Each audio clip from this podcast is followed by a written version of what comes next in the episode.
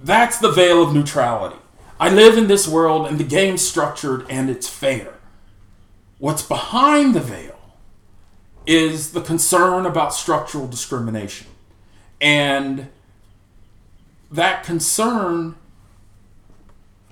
in short, is one that points to how it's a lot more difficult for, you know, the elderly, the young, the poor, and the people of color to get this two by three laminated card. Mm-hmm. Who are in the tenth that have the burden, yeah. and the people concerned about their legacy. Folks like you and me, folks who have inherited this history, mm-hmm. folks who are mindful of this warping in our ideology of equality get worried about it. But there's no incentive for a political movement in this regard, right? There's no incentive to rethink these questions absent this patina of neutrality. Mm-hmm.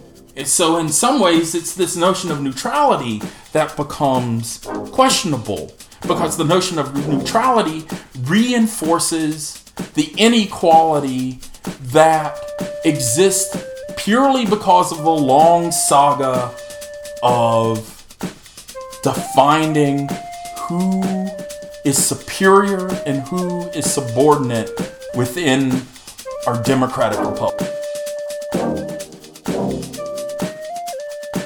Welcome to B-Side Conversations, the podcast that brings the other side of reality from the black and brown folks that live it every day. You see us, but do you know our stories? You hear our perspective, but where does it come from? You are us, but maybe you think you're the only one. I'm your host, Jonathan Hall, and I'm so glad you're listening. Sit back and open your mind's eye to a new way of experiencing the world. On the B side.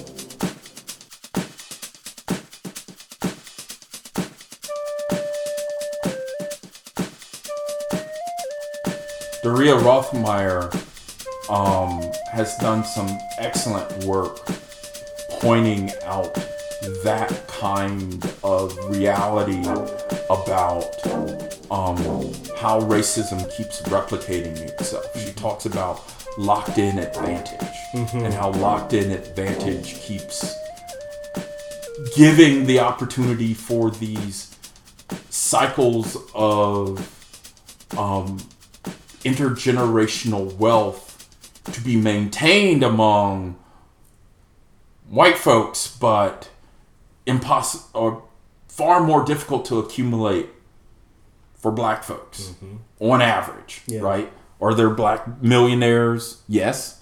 Are there poor white folks? Yes. But in the aggregate, mm-hmm. you know, we're still dealing with the fallout of rules created a century ago.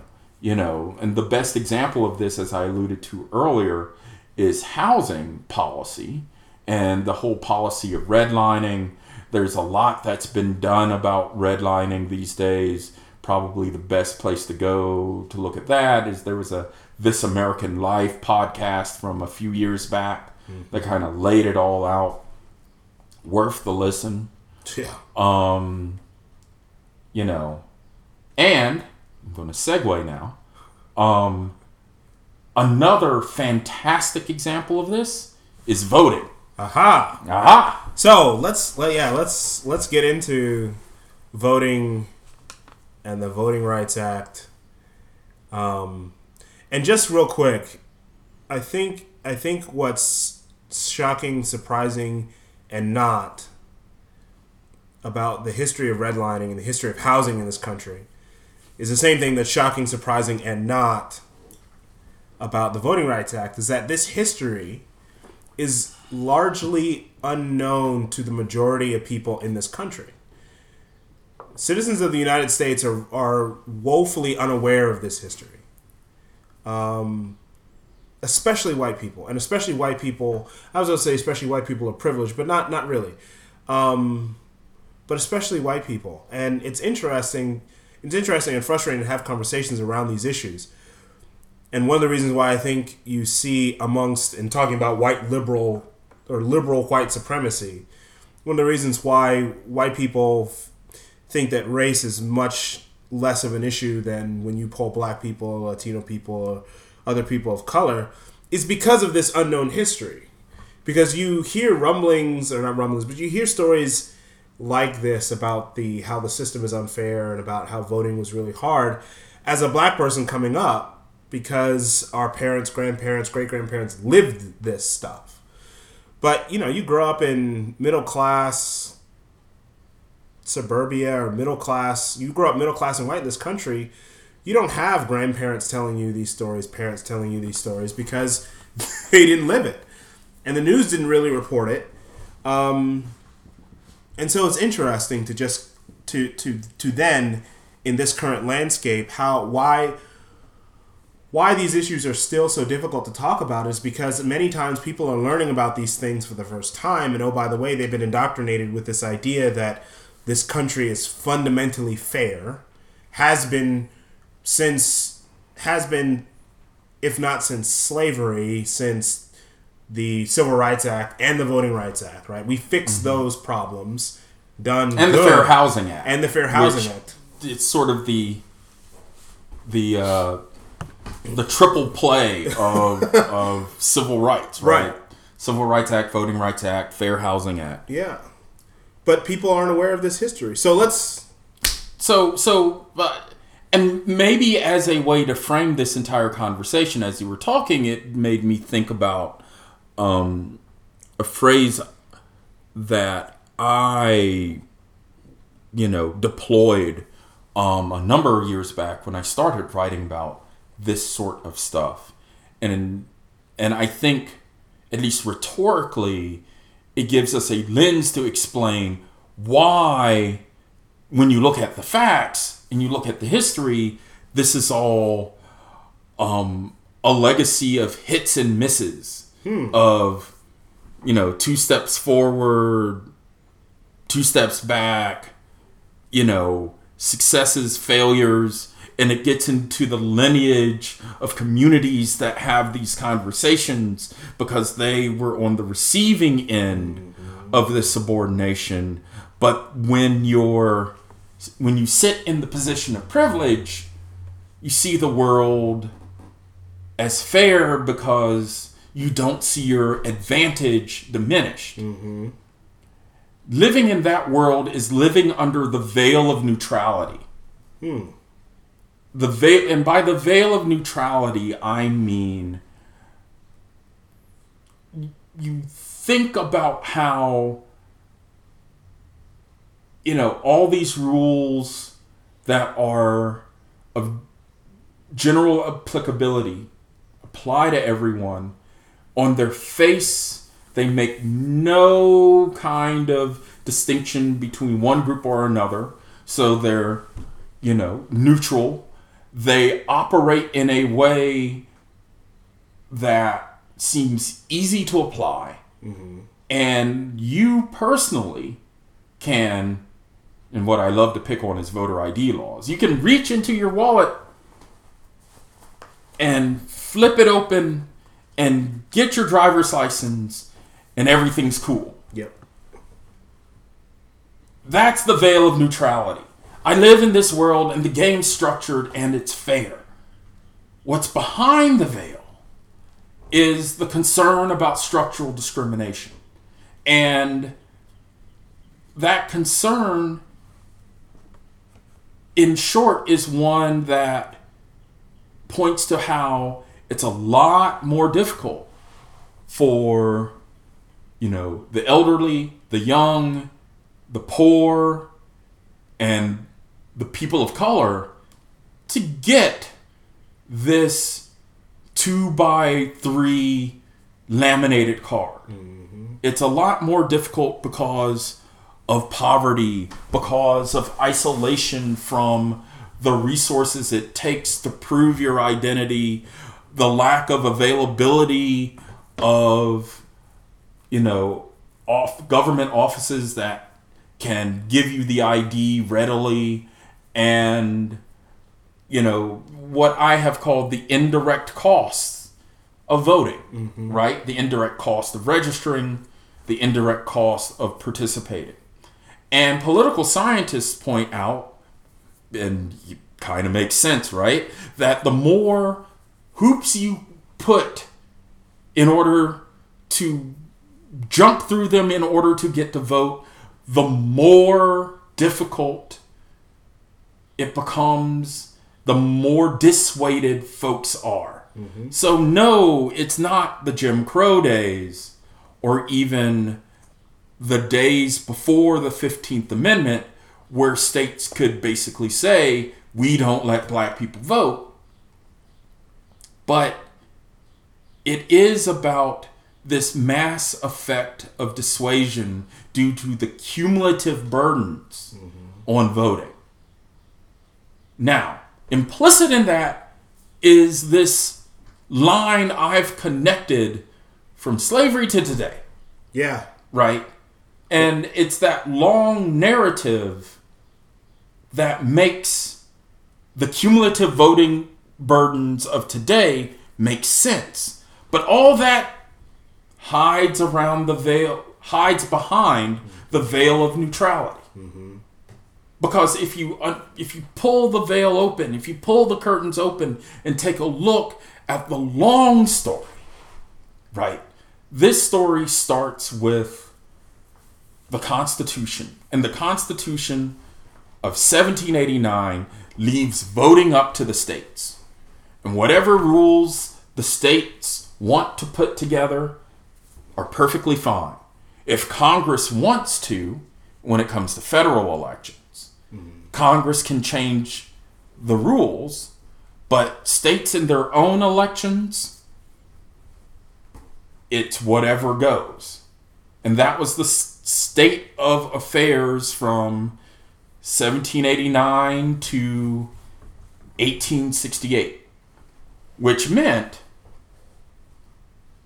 there were some states that had no reason to discriminate against black people. I mean, some of them didn't have any black people, you know.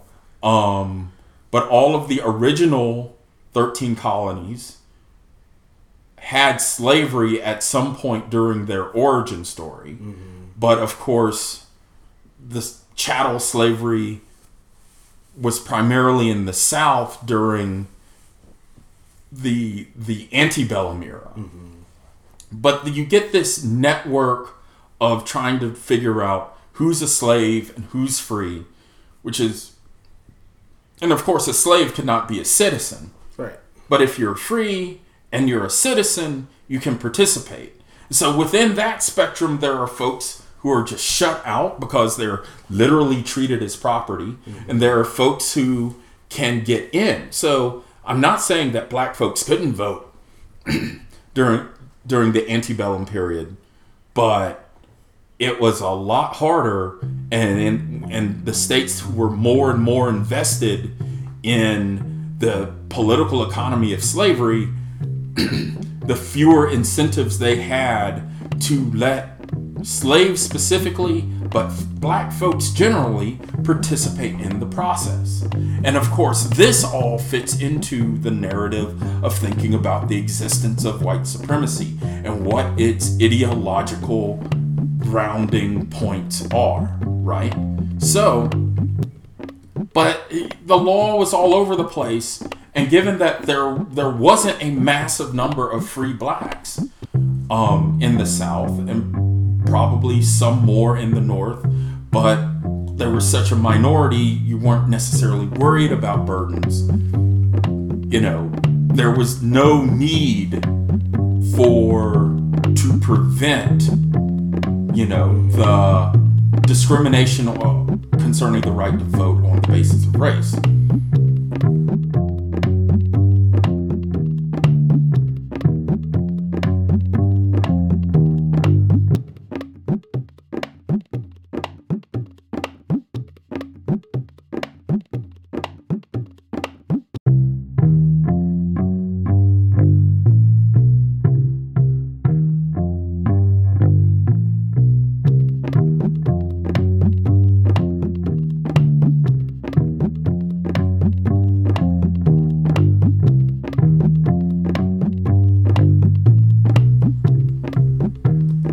And of itself straightforward, right?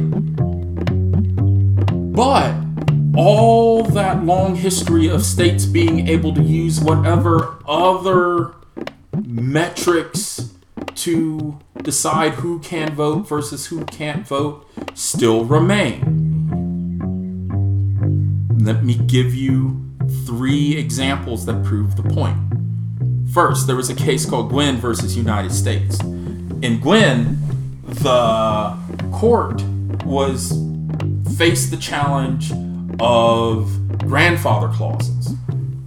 Now, grandfather clause is when um, a state's voting rules say even if you are not eligible to vote, if your grandfather was eligible to participate, and to be clear, in these ex Confederate states, it would say if your grandfather was able to fight as a soldier in the army, you get and otherwise participate as a citizen, you get the rights to participate as a citizen.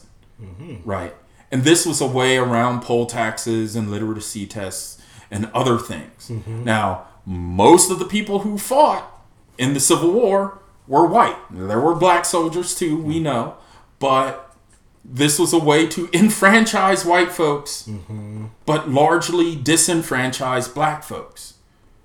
The court in this 1915 case looked at the implication there of race.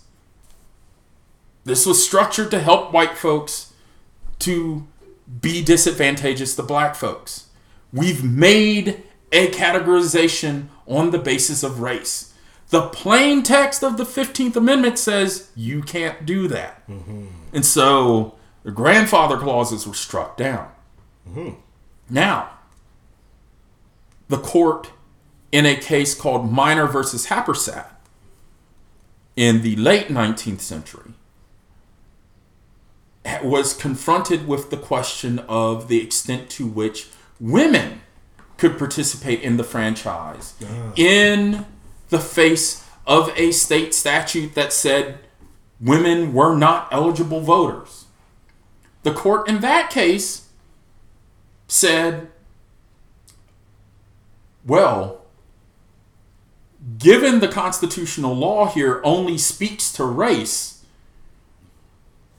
states are free to legislate regarding the franchise on any other permissible basis. The Constitution doesn't speak to women voting, and we can't enforce a rule in that regard. Mm-hmm. And therefore, this statute stands.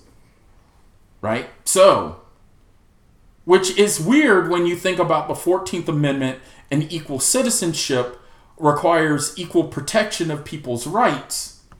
But this is the way the Constitution evolves, right? Yeah. It evolves through realizing what people are and are not equal, mm-hmm. which actually implies that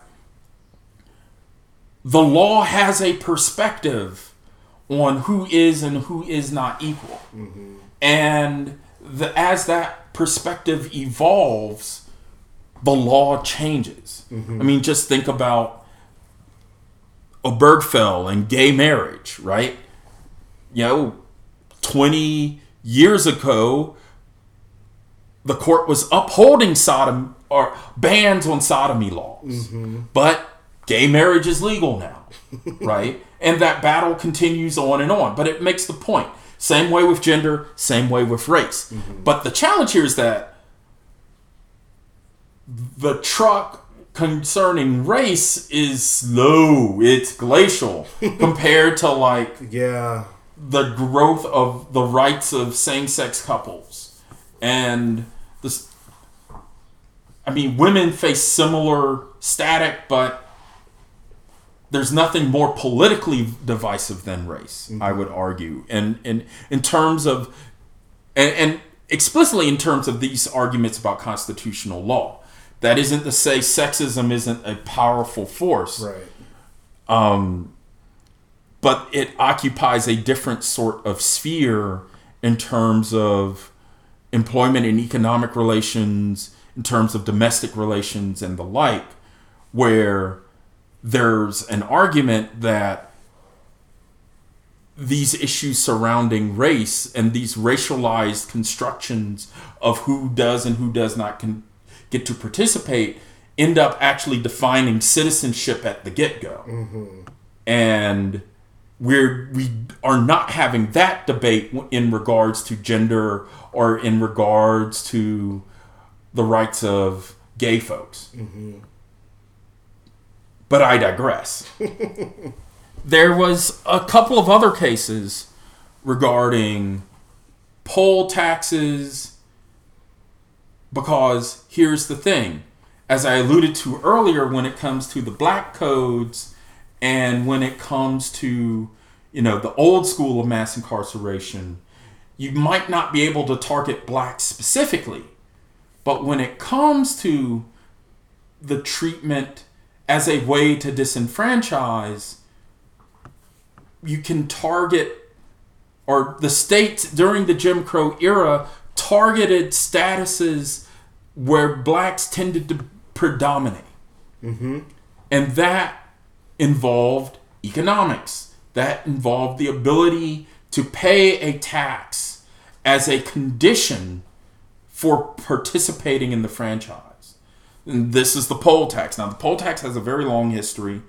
It used to just be a way of collecting taxes from each person generally to fill the government coffers. You know, this is a product of sort of the English strategy of making people pay for their privileges. Mm-hmm. But then it, and during that era of states' virtual, un, virtually unfettered discretion in defining the franchise, the first thing, the first generation of defining the franchise was through property ownership requirements.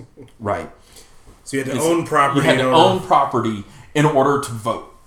And that could be land, that evolved into the ability to pay a tax. Mm-hmm. And this is what I mean by a poll tax, mm-hmm. because the transformation of the American economy, moving from an agrarian state to an urban industrial state,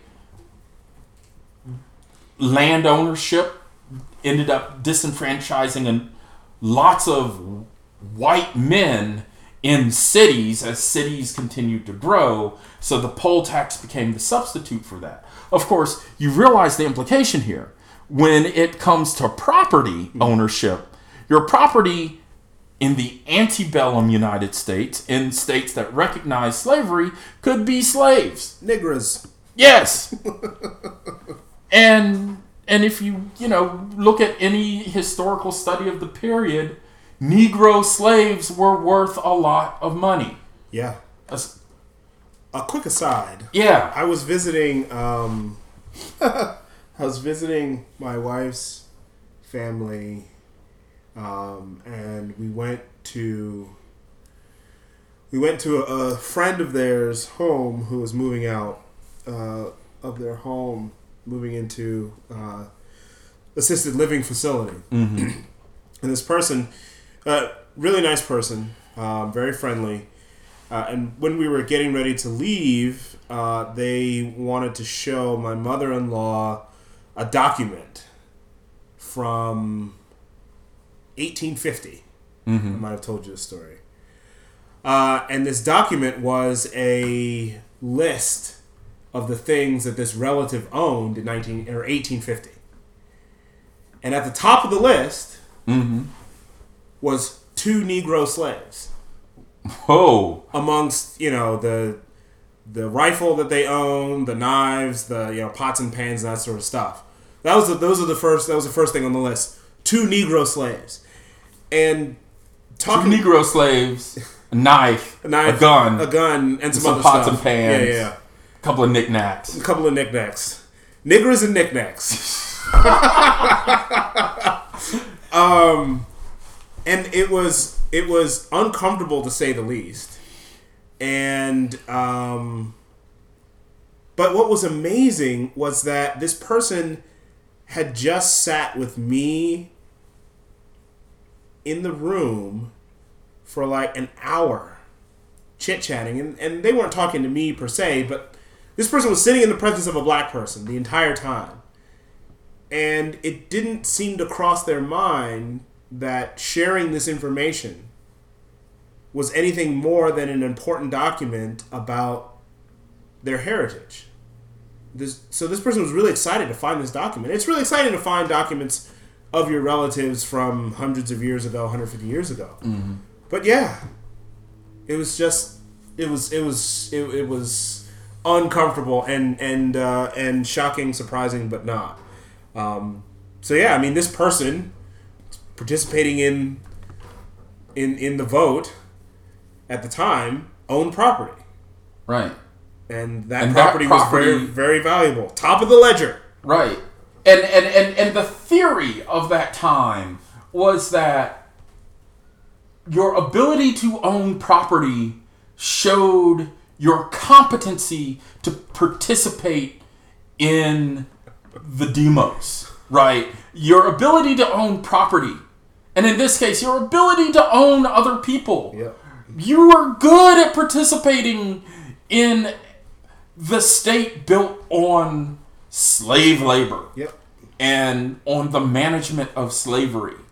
And and and you know, it's it's astounding and shocking in that sense to think, wow, 150, 160, 200 years ago we lived that. But here's the not part. The but not is but we have not let that reality sink into what we understand about our society today. The obliviousness of your in law's friend points to that, right? It, this is just a document. Here's some history. Y'all take a look. look at this. Ain't this neat? Yeah, and, and I think that person might have even said, like, this is so neat. Well, it is neat. And I mean, you know, I your listeners might not know that I've done all my academic training in history. And I, you know, wrote a thesis about the poll tax in the 20th century. And I promise, dear listeners, we'll get to the 20th century in a moment. but while we're here in the 19th, and our relationship between 1850 and 2015 is one that makes us think, well, here's this neat stuff that happened generations ago. And yeah, it was a mess back then, but everything's okay now, and this is mm-hmm. just an artifact. But the reality is that these artifacts speak to a past that still has power over today. And there are lots of people from lots of perspectives who argue that the past does not have power. But I refer you back to what we said a while back in terms of the fact that the structures have shaped how our law exists today, the narrative regarding the modern day troubles and problems that people of color face. And we've referred several times to mass incarceration, to disproportionate rates of poverty, to explicit and implicit discrimination. You know, we can all call this structural racism, mm-hmm. right? But where did that structure come from? It didn't just somebody didn't just hit the reset button in 1965 and everything began from zero and then somewhere from outer space racism just landed or not depending on who you ask. Right. This stuff has a centuries long legacy. Mm-hmm. And that document was a piece of that legacy and evoked it and in in a different strain of scholarship, I actually have a chapter in a book that will probably come out at the beginning of next year, mm-hmm. which is ultimately about how we don't want to confront that legacy. And it basically makes the argument that before we can talk about monetary reparations or restructuring society in a kind of grand corrective of the legacy of slavery, first and foremost, we've got to get our minds right about this thing, right? We've got to rethink how we think about slavery. And it's this problem of failing to think in a way that is grounded in history, in a way that is conscious of the reality of a person owning another person and having ultimate, complete, and total power over that person. And that consequence that comes from the generations of received tradition mm-hmm. that are about superior and subordinate, we have to confront that. And it, the argument of this book chapter is basically that if we can share this history and share it in a meaningful and conscious way, that's the first kind of reparations that everybody needs to receive because everybody's damaged by this legacy of white male supremacy.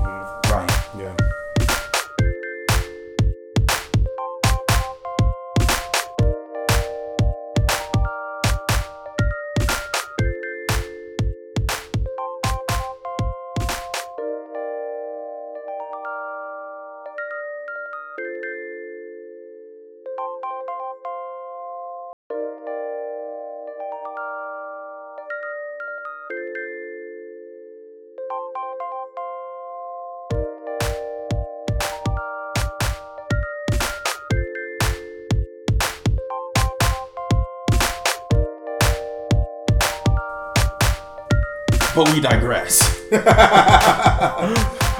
But but, the, but this legacy is gets played out in the way we structure the rules to determine who can and who can't participate, right? Right. This legacy gives states with legislators who are minded to shut black people out the impetus and the tools in order to structure the law in a way that has that lockout effect, to use Roithmayr's phrase, right? Mm-hmm. So, you know, we look at the fact that we can't explicitly discriminate on the basis of race. We can't just call black people out in the laws mm-hmm. or Hispanic people or whom have you in the modern structure, but we can create structures that target them because this legacy of subordination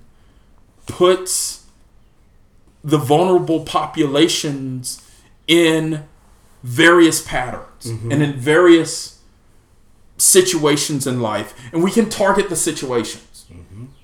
and this is how the poll tax worked and this is how literacy tests worked and time and again the court said well, there's no prohibition in the Constitution against such rules, and moreover, states are allowed the discretion to create whatever rules they wish that aren't prohibited in the Constitution. So you get the discretion, there's no explicit prohibition, and so you can charge a black person a tax in order to vote. And so the fact that they can't pay that tax just means they are not able to participate. Mm-hmm. And that's the rule, and it works equally for everybody, and that's the end of the story. And that's the veil of neutrality working, right? Right. right. Yeah, well, we can, it's perfectly fine.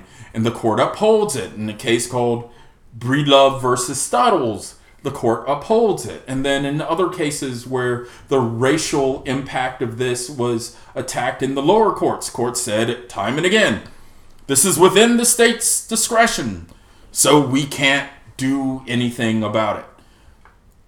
So you get this sphere working, and you get states deciding, well, yeah, we can just make these rules to just make it so difficult that black folks don't want to participate. Mm-hmm. And this is how it worked in the era of Jim Crow. But there were folks who decided that that argument is ultimately missing the point. So, as part of the impetus towards true civil rights, there were folks who argued well, wait a second.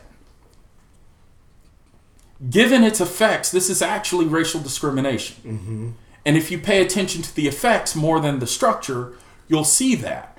And there was an important set of cases in the late 40s, early 50s that get referred to as Smith v. Smith v. Allwright and other cases that followed it, but collectively they're thought of as the white primary cases.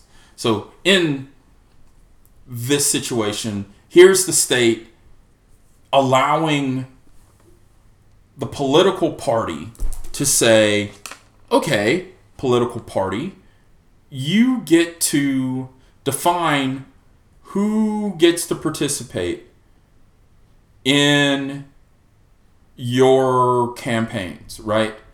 You get to def, not more to the point, who gets the vote mm-hmm. in your primaries, and who gets to be shut out. So the parties decided, well, only white people get to vote in the primaries. Mm-hmm. General election, everybody can vote, at least in theory. But in the primaries, only white people get the vote. So it's only the white people who get to decide who the nominees are. Mm-hmm. It's it's to the white people that the candidates have to campaign in order to win these the preliminary elections. It's this structure that shuts out who gets to participate and who doesn't. So the court was confronted with this and it basically made a decision that struck down the white primaries and in the follow-on cases all the other ways that the white primaries could manifest. And what the court basically said was, well, these political parties might be private organizations, private clubs, and and the First Amendment recognizes the right to free association. So you can pick who gets to be part of your club mm-hmm. when you're acting as a private entity. But when it but when you're serving a public function mm-hmm. like elections and when your primaries are a filter for who does and who does not get elected, then what you're doing is actually state action and not private action. And because it's state action, delimiting the voting electorate to only white people violates that 15th Amendment. Boom. Boom. So that was the first kind of strike against this system.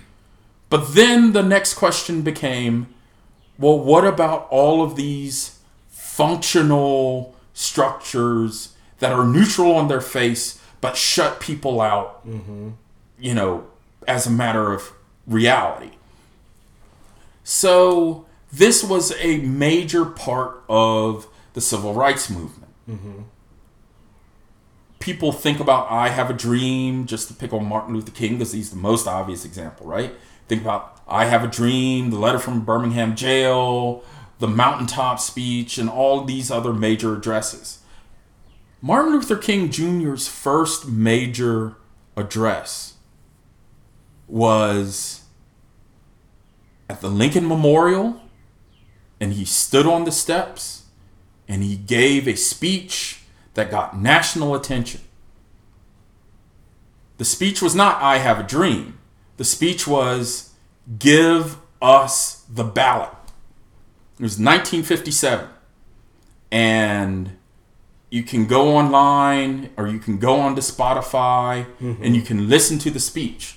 And King imagined that you could radically restructure the South mm-hmm. if black people got full and fair voting rights. And it was a radical vision. And he gave so many metaphors of making government accountable, making government serve all the people, and abolishing segregationist lawmakers by due to the fact that due to the idea of this is what would happen if you let black people fully participate. And these are the issues that he brought to the White House time and again to Kennedy and then to Johnson. And even in 1957, and there was a Civil Rights Act, but it had a voting provision. Mm. And that those provisions were built around monitoring these issues and finding ways to help participation and collecting and publicizing the data of the disparity in voting. And you saw similar provisions in 1964 in the Civil Rights Act. But, and at this point, we're at the Johnson administration, folks realize, well, this isn't working. This is not enough. Mm-hmm. How do we get to the heart of the matter? Because the problem lies with the state discretion and the local registrar and monitor of voting who would be able to decide who did and who did not meet the qualifications. And in a world where they have unfettered discretion, even if that person could pass the literacy test, pay the poll tax. They could just invent some other way mm-hmm. to shut out the people they didn't want to vote and to backdoor the people they did want to vote. Just think of it this way poll taxes didn't only affect poor black folks, they affected poor white folks too. Mm-hmm. But in that kind of backdoor, or we'll wave you around, or we'll find people to pay your poll tax for you, or we'll do, mm-hmm. we'll just ignore it. Right. You know, poor white folks got to vote where poor black folks didn't in these strongholds of the South. And you couple that with the terrorism brought about by the Klan and with the knowing support of the white citizens councils and just the express establishment of racial domination. This was a difficult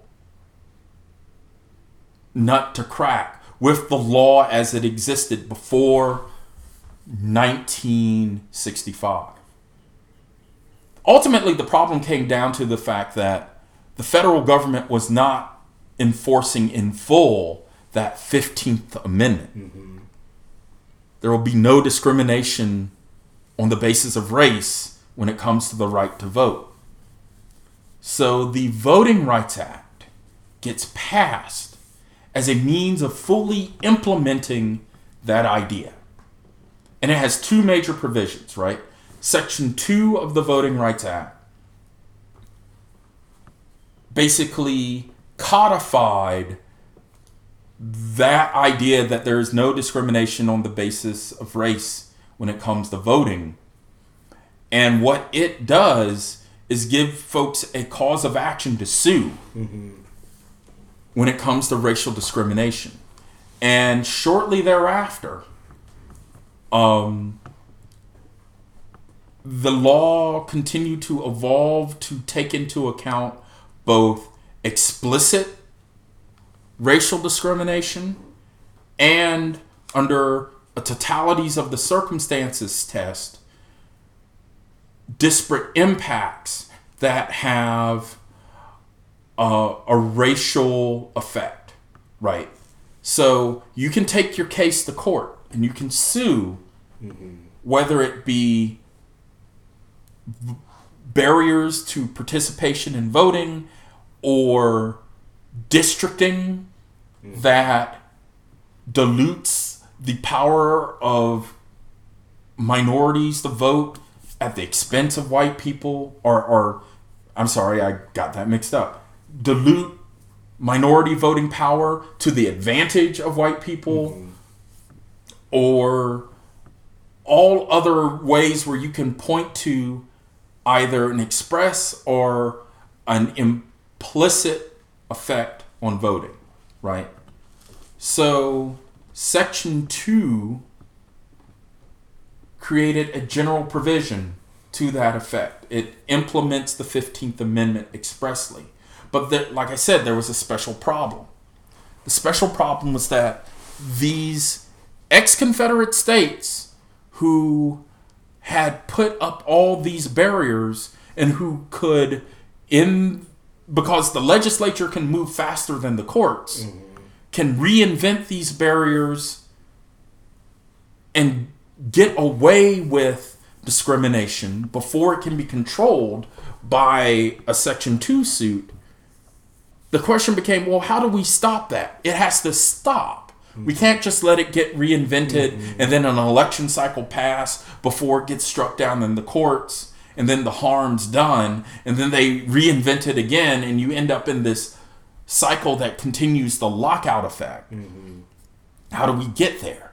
The decision of Congress was to just stop the cycle altogether. And you stop the cycle by requiring that you strike all of these structural laws down.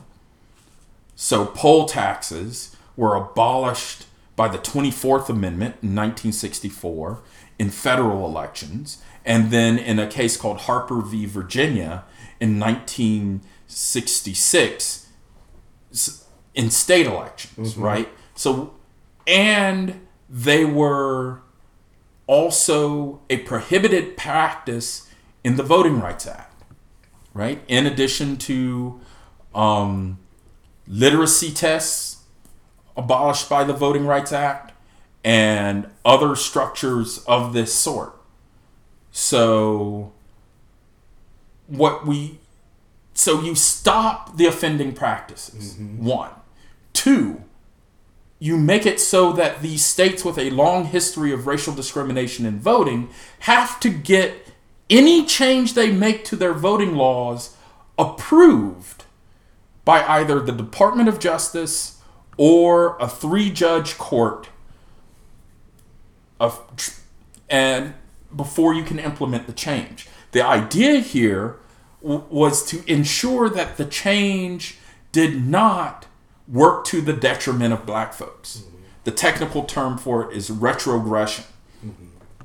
So, with that in place, you see a vast improvement in the ability of black folks to vote after the Voting Rights Act was passed. And many scholars talk about the Voting Rights Act as the most successful civil rights legislation in American history. Cool. Right. So we go from 20 to 30% participation rates to like 70 to 80% in the initial passage of the act. and the act continued to evolve to get to not just voting in and of itself, but to the way districts get shaped and to other concerns.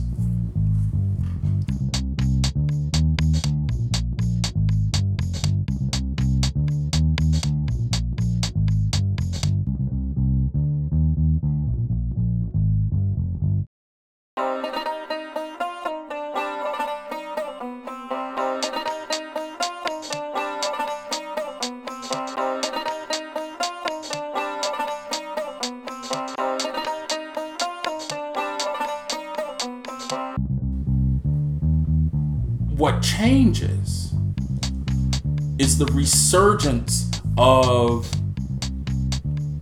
the political conservative movement as well as the judicial conservative movement. It's like it's, it's it's always been an arms race, but at this point where there's been a serious blow to the landscape of racial discrimination, these wascally racist wabbits um, you almost made me spit out my water right then. Um, so the, the the conservative movement is essentially like, okay, now we need to retool and come back and figure out how we're going to fight this new battle. Right. Yeah. And this gets us back to the conversation we had about the Southern strategy. Uh-huh. Right.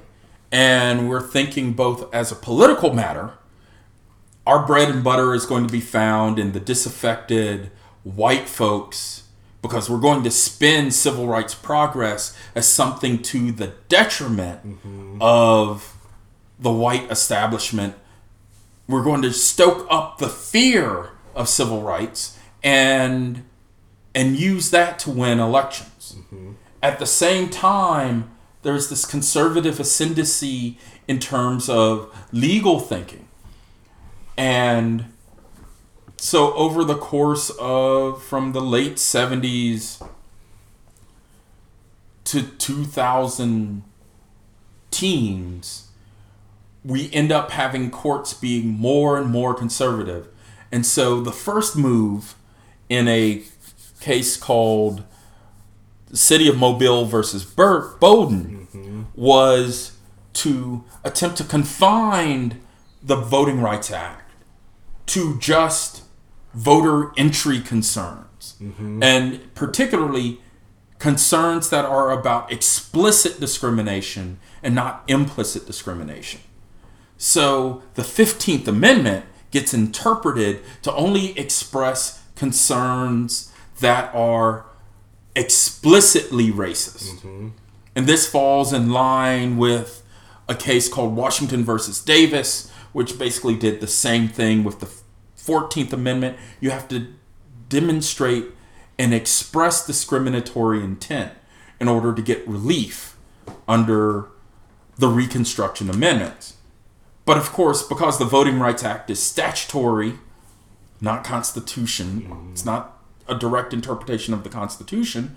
In 1982, the Voting Rights Act was amended to make explicit that it could reach both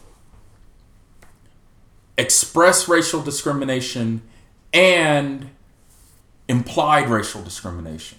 We can look at disparate treatment and disparate impact. Mm-hmm. We can address trends that tend to burden minority voters more. Mm-hmm.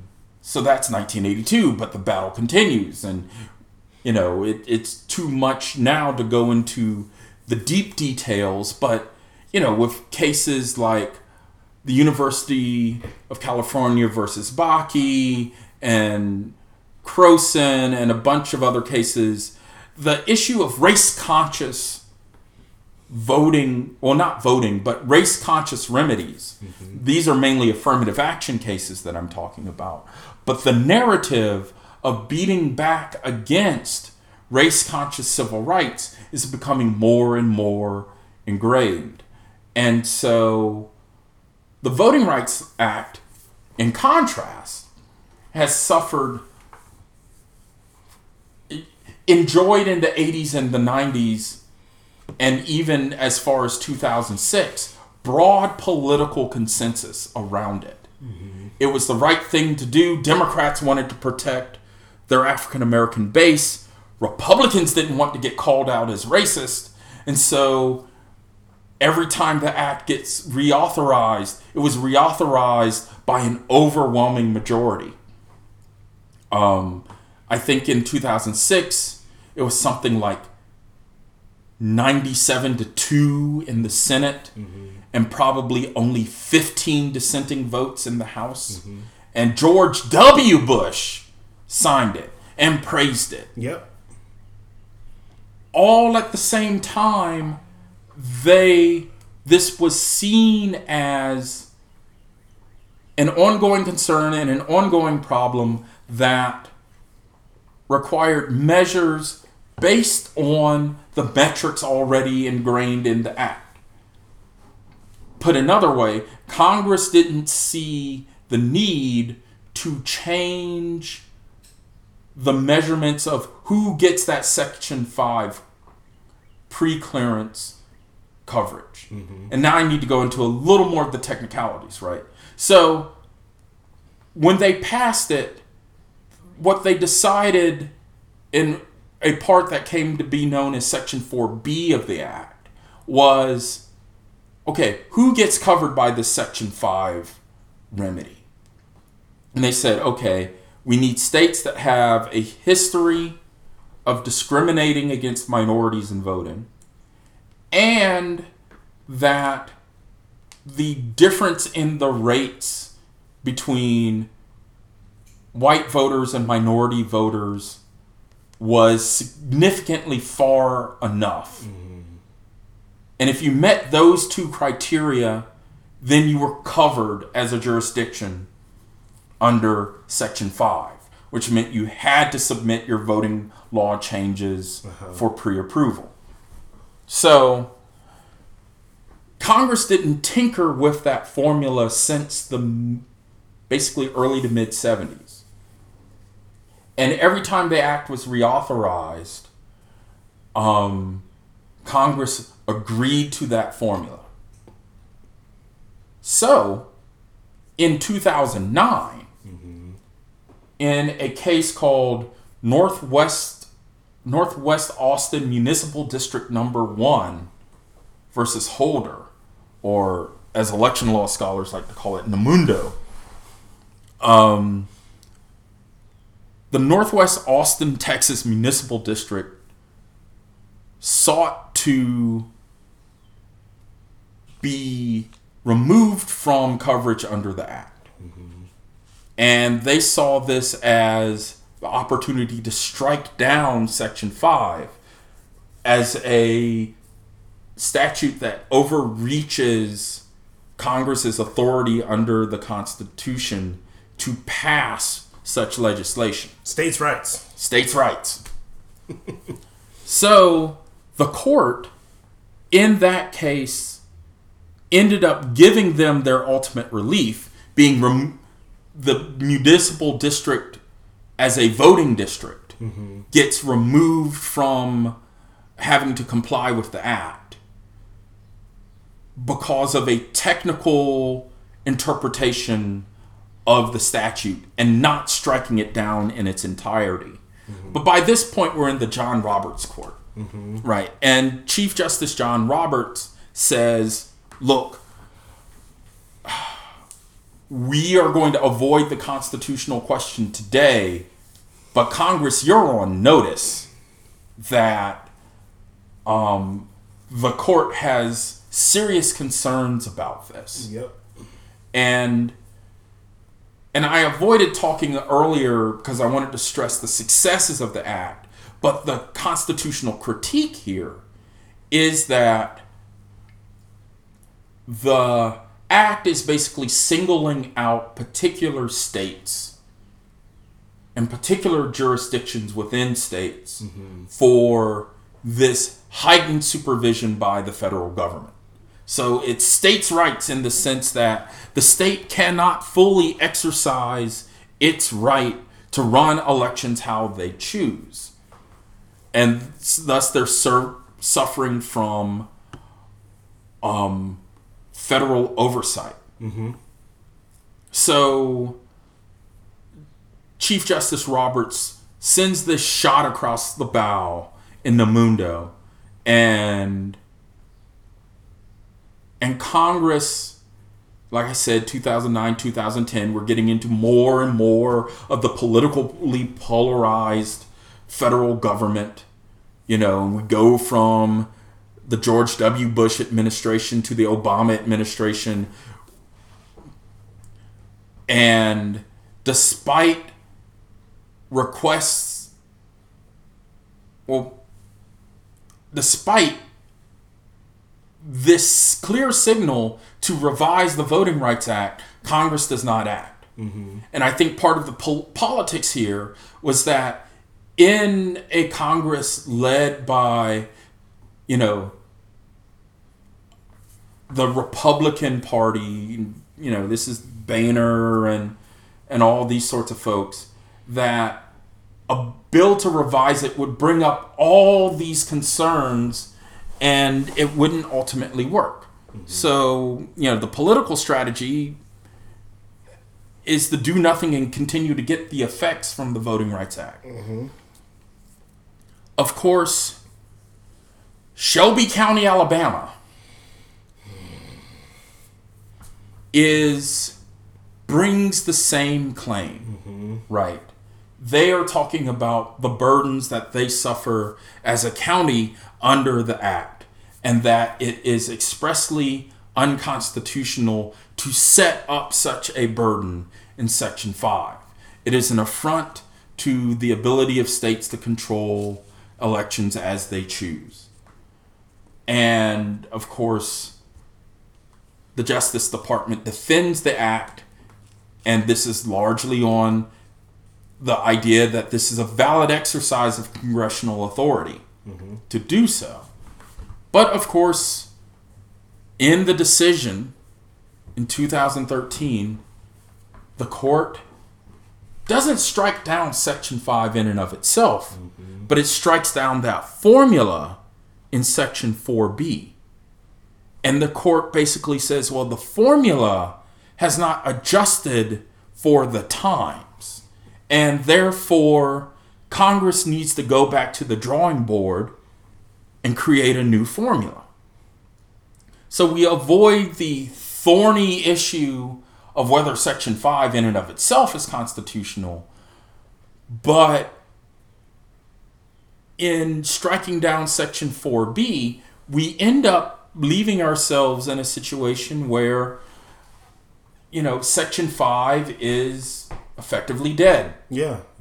And that problem that I laid out earlier about how states can move faster than the courts makes Section 2 still an effective remedy, but you might have to go through an election cycle or two in order to remedy racial discrimination that you see being left as the only route. Mm-hmm. So the election cycle or two of the harm continues to happen. Right.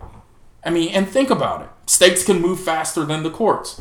I remember when I live, well, I didn't live, well, I live tweeted the decision on Facebook, and then I went to the American Constitution Society blog and blogged about the decision within like 24 hours of it. Mm-hmm. Um, and part of watching what was happening as I was writing this blog post was watching, you know, the state of Texas, the governor of Texas just getting up and say, you know, they struck it down three hours ago. I'm announcing now that we are proceeding with this law. And then other states, North Carolina, most recently, is notorious for passing a strict voter ID statute. And all the other states that you would think of, and, and states that you wouldn't think of, mm-hmm. like Indiana and recently West Virginia, have all passed voter ID. And the without a section 5 at least those states who could be covered by section 5 aren't covered anymore. There's no governor on their ability to implement change. And from the point of view of civil rights advocates, this is a disaster. Because mm-hmm. Section 2 litigation is too slow. Um, and elections pass with the effects yeah happening.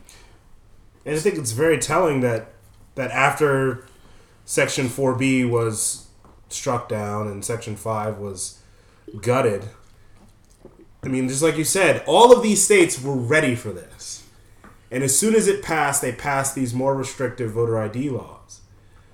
And so all of this is in response to, like, what's the justification for passing these strict voter ID laws and these, these more restrictive, you know, cutting, cutting early registration, uh, or early voting, cutting same day registration, closing precinct like we see in Alabama, where you can no longer get IDs, say for three locations, You know, whereas opposed to citizens had multiple locate many mm-hmm. multiple locations.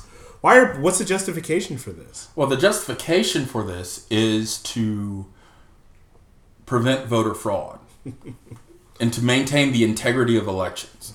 Now, this is interesting in and of itself.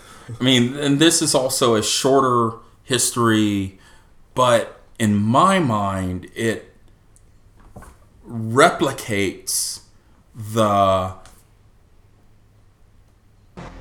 the underlying biases that we were talking about earlier in terms of the the problems faced in the 100 150 years ago right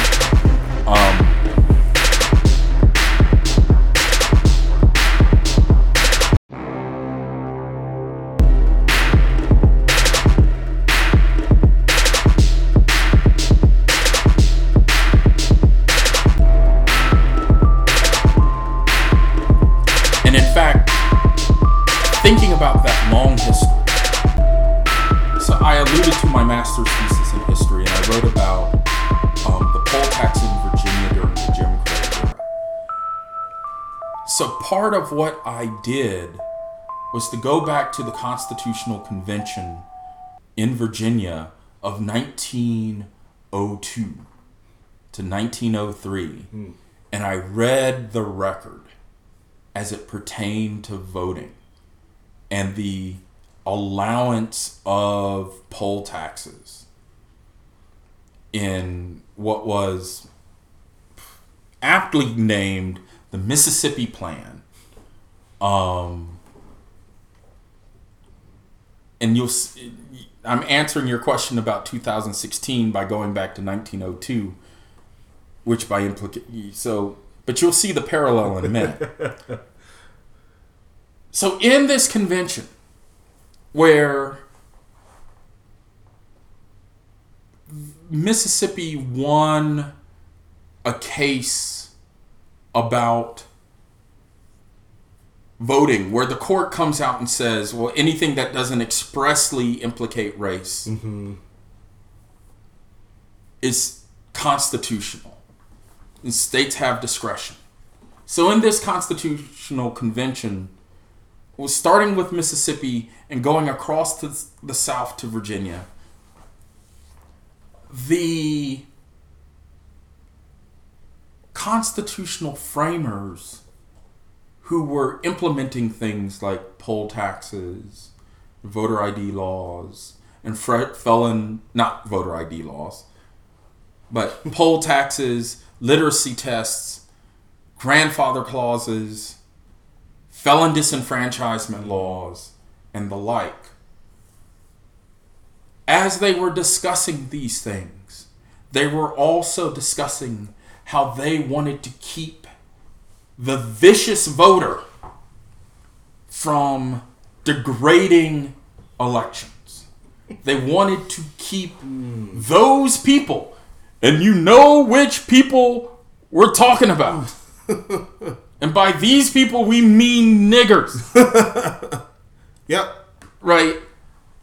Wanted to keep them out. And they were very plain about it. Mississippi has made clear, yeah. says the guys in Virginia, that we can't explicitly talk about black people, but we can target them in the way that it hurts. Now, this is something I talked about earlier, but what I didn't talk about was this notion of the vicious voter. Mm-hmm. The voter who, by their participation, by their illicit participation in the process, would degrade the process. This was the rhetoric of the Jim Crow period, which uh, which was the reason one had to implement poll taxes and what have you. Flash forward a century later to the election of 2000. Mm-hmm. And not to Bush v. Gore, although that raises a whole host of other issues. From but let's think state election. Fair enough. For Senate. Mm. The election of John Ashcroft. Ugh. Now, John Ashcroft, senator from Missouri, was running against a man named Mel Callahan, Carnahan. Mr. Carnahan had one problem in this election. An election he won, by the way. He beat John Ashcroft. But the winner, Mr. Carnahan's problem, was that he was dead. And I always love to think about how John Ashcroft got beat by a dead, man. now, major political operatives in the Republican Party at the time, the part of Ashcroft's campaign, stood up and said out loud that Ashcroft would have won except for dead people voting in southern Missouri. That we have a problem of voter fraud that gave the election to a dead man. Now, of course, there was nothing he could do about the election, Ashcroft. But in the George W. Bush administration, John Ashcroft became Bush's first attorney general. Ashcroft made it his business mm-hmm. to root out voter fraud. Apparently, because he got the wrong end of alleged voter fraud in his loss as senator. So he directed U.S. attorneys to put voter fraud prosecutions at the top of their list or near the top of their list of enforcement priorities. Mm. In this same time, this concern for voter fraud ended up in a significant white paper that has helped shape election policy over the last 15 years called the Carter Baker Report. And this then shaped the Help America Vote Act of 2002, which created a limited form of voter ID. But all this is premised on this notion of combating voter fraud. Now, to be clear, we're talking about the idea that voters would show up and impersonate other voters mm-hmm. in order to get additional votes mm-hmm. in an election, right? And this particular fraud was the thing that the Bush administration had a burr up about. Mm-hmm. So you also get folks like Thomas Hearne and um, Chris Kobach and others who keep talking about how voter fraud is a problem. And their narrative mm-hmm. is that there are these illegitimate voters who can go and corrupt elections. And they talk about stories such as this sort of in person voter impersonation fraud. And they talk about immigrants being literally being bussed in right. and overwhelming voter polls and casting votes, and then magically being bussed out again, disappearing in the night, just and and thus corrupting elections, and and so there is this ramped up fear that these illegitimate voters are threatening the integrity of elections. Now, the problem is there have been numerous studies that have showed that such voter fraud, particularly in person voter impersonation fraud. Is virtually non existent. political scientist named Lorraine Minnite literally wrote the book on it mm-hmm. called "The Myth of Voter Fraud." I saw that on your uh, on your uh, shelf in your office actually. Yeah, the other day. Yeah, and so she did a rigorous study dated 2011 that has shown that such voter impersonation, voter tampering is virtually non existent. And Justin Levitt also has written a very thorough study, sort of dated maybe two years ago, called The Truth About Voter Fraud. And you can find that on the Brennan Center for Justice of New York University Law School's website. You can download it, and he goes through the evidence. And in fact, he has kept a database, and basically, the point here is that out of hundreds of millions of votes cast, something like 600 million votes cast in elections over the past decade or so, that there are probably only 10 or 12 instances of questionable voting irregularities that would fit in this voter fraud rubric. and when you even investigate those irregularities and pull it all together, you end up realizing that these regula- er, these irregularities were for the most part dealt with. Mm-hmm. And you can do research and you can find that a voter fraud doesn't exist mm-hmm. for all intents and purposes. B, to the extent that you have a handful of votes out of hundreds of millions cast over the last decade, that that it nowhere near has an effect. Even if you assume it exists, the effect is negligible. Right.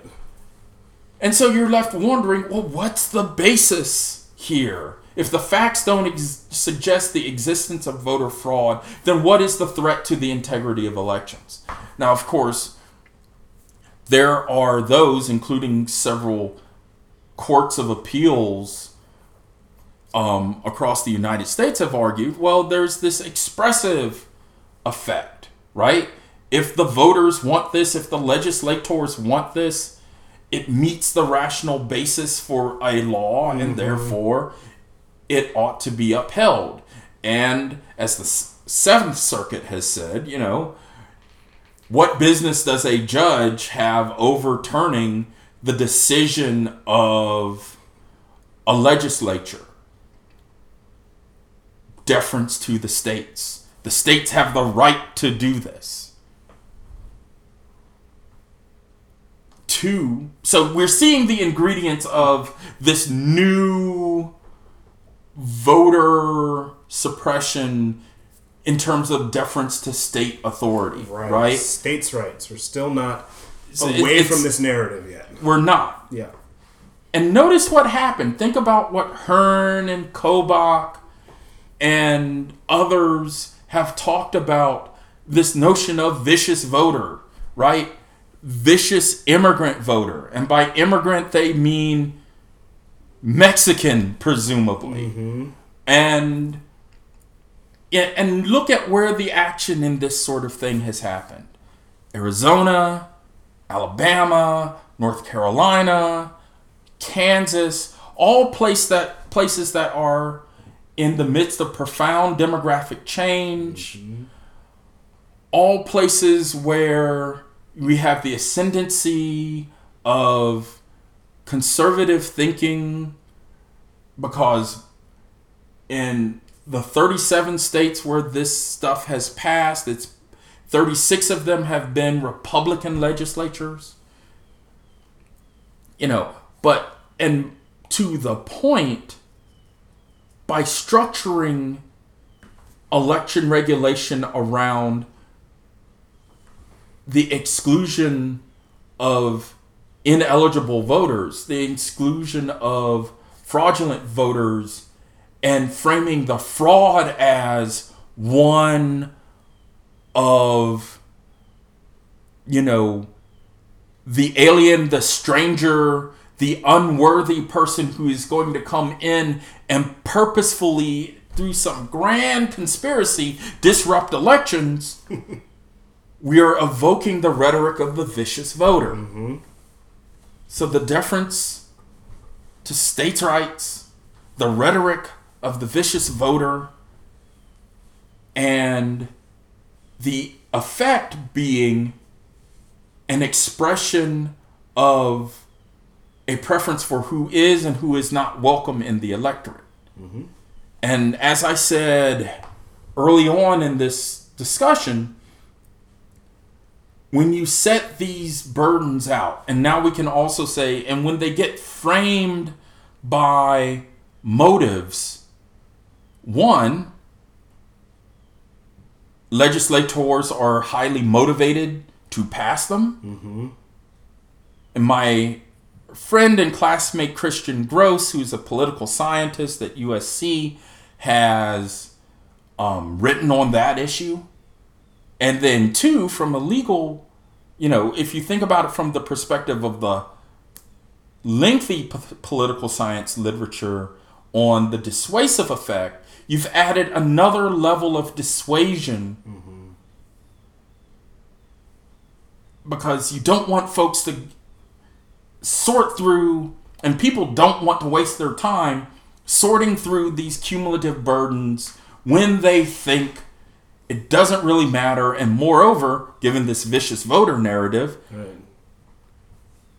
they won't welcome me into the process anyway. They're sending me the signal that I'm not welcome in the process.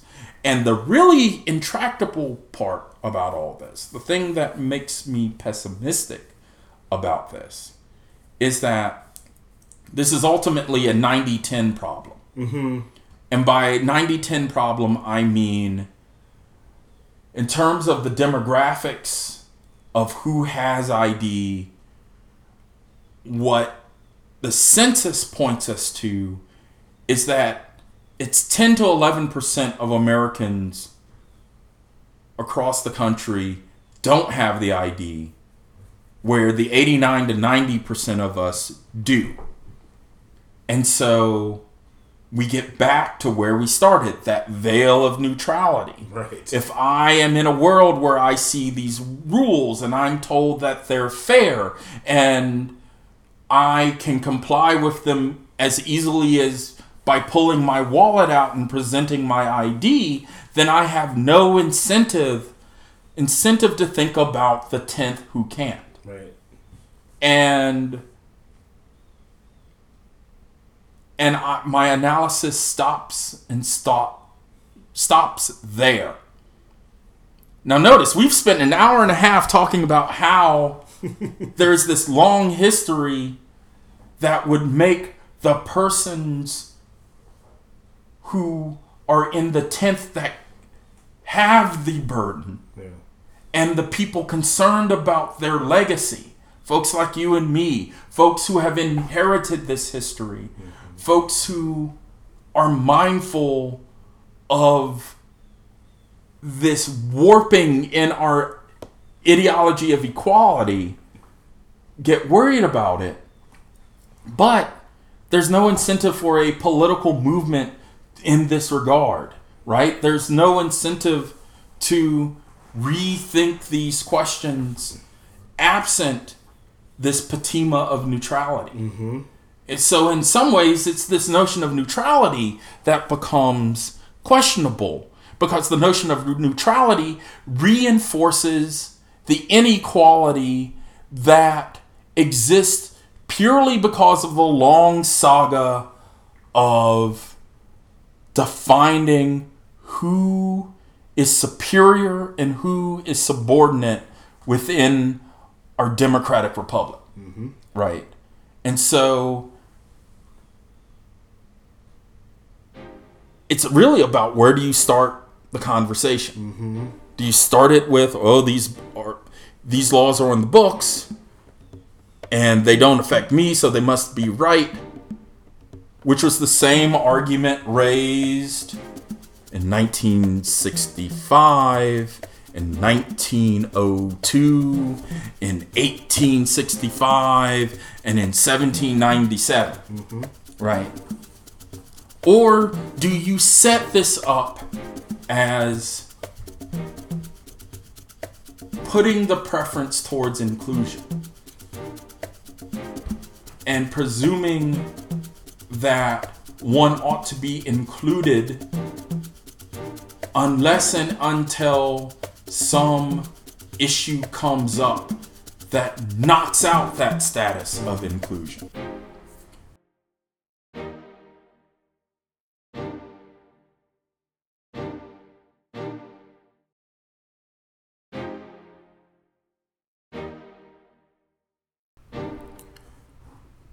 Drop the mic and walk away.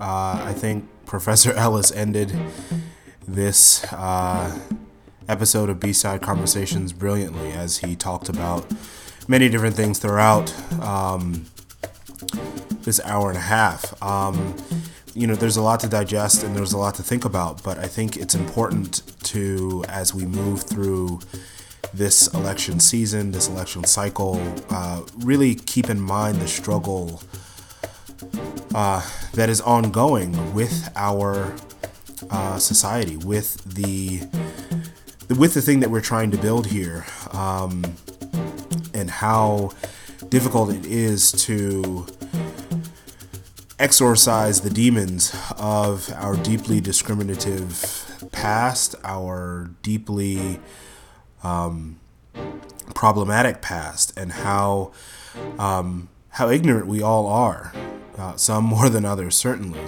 Um, and the incentives for ignorance are, are definitely uh, disproportionate. But how important it is to keep in mind how we've gotten to this point and why and or how we how we've come to enjoy the the freedoms and the rights that we have and how much of a fight it is to maintain those things uh, i think is so important and to uh, ascribe correlation and causation to the most unpleasant thing that um, we talk about or even think about in this country, which, in my opinion, and I think Professor Ellis would agree, is white male supremacy. Um, and until we're able to recognize it, until we're able to to to look that set of morals, that set of ideas that have built the institutions that still exist today, we're going to struggle to make good on the promise of the United States of America for all its people. And we must all look at that um, very unpleasant but foundational aspect of our society clearly, courageously, and honestly. Uh, so hopefully, this episode has brought us um, and you, the listener, to a point where we can do that better, where we can stand up and admit to ourselves our, our, problematic past, and then and only then begin to move forward. People are very fond of talking about how a dialogue around race and a dialogue around discrimination needs to happen, but most are very unwilling to talk about the cause of the discrimination, the cause of inequality, the cause of racism. Um, and so, this episode, along with many others, are designed to uh, help all of us as citizens of this country, as citizens of uh, human civilization, and as members of the species Homo sapien, um, be more honest with ourselves about where we are as a people. So stay tuned for the next episode of B Side Conversations, where uh, Anthony uh, Jackson from uh, the first episode of this season and I talk more explicitly about human civilization, uh, going back even further to the foundations of um, one particular culture that has come to dominate this planet. Um, so thanks for coming by again, B-Side listeners, and we'll see you in just uh, a little bit. Thanks for listening, and stay tuned for another B-Side conversation. Got a question, comment, or an idea for a show? Send us an email at bsideconvo at gmail.com. That's bsideconvo at gmail.com. In the meantime, make sure you're taking the time to be curious about and listen to the people you encounter in your everyday life. Remember, the B side is as close as that unfamiliar person standing next to you.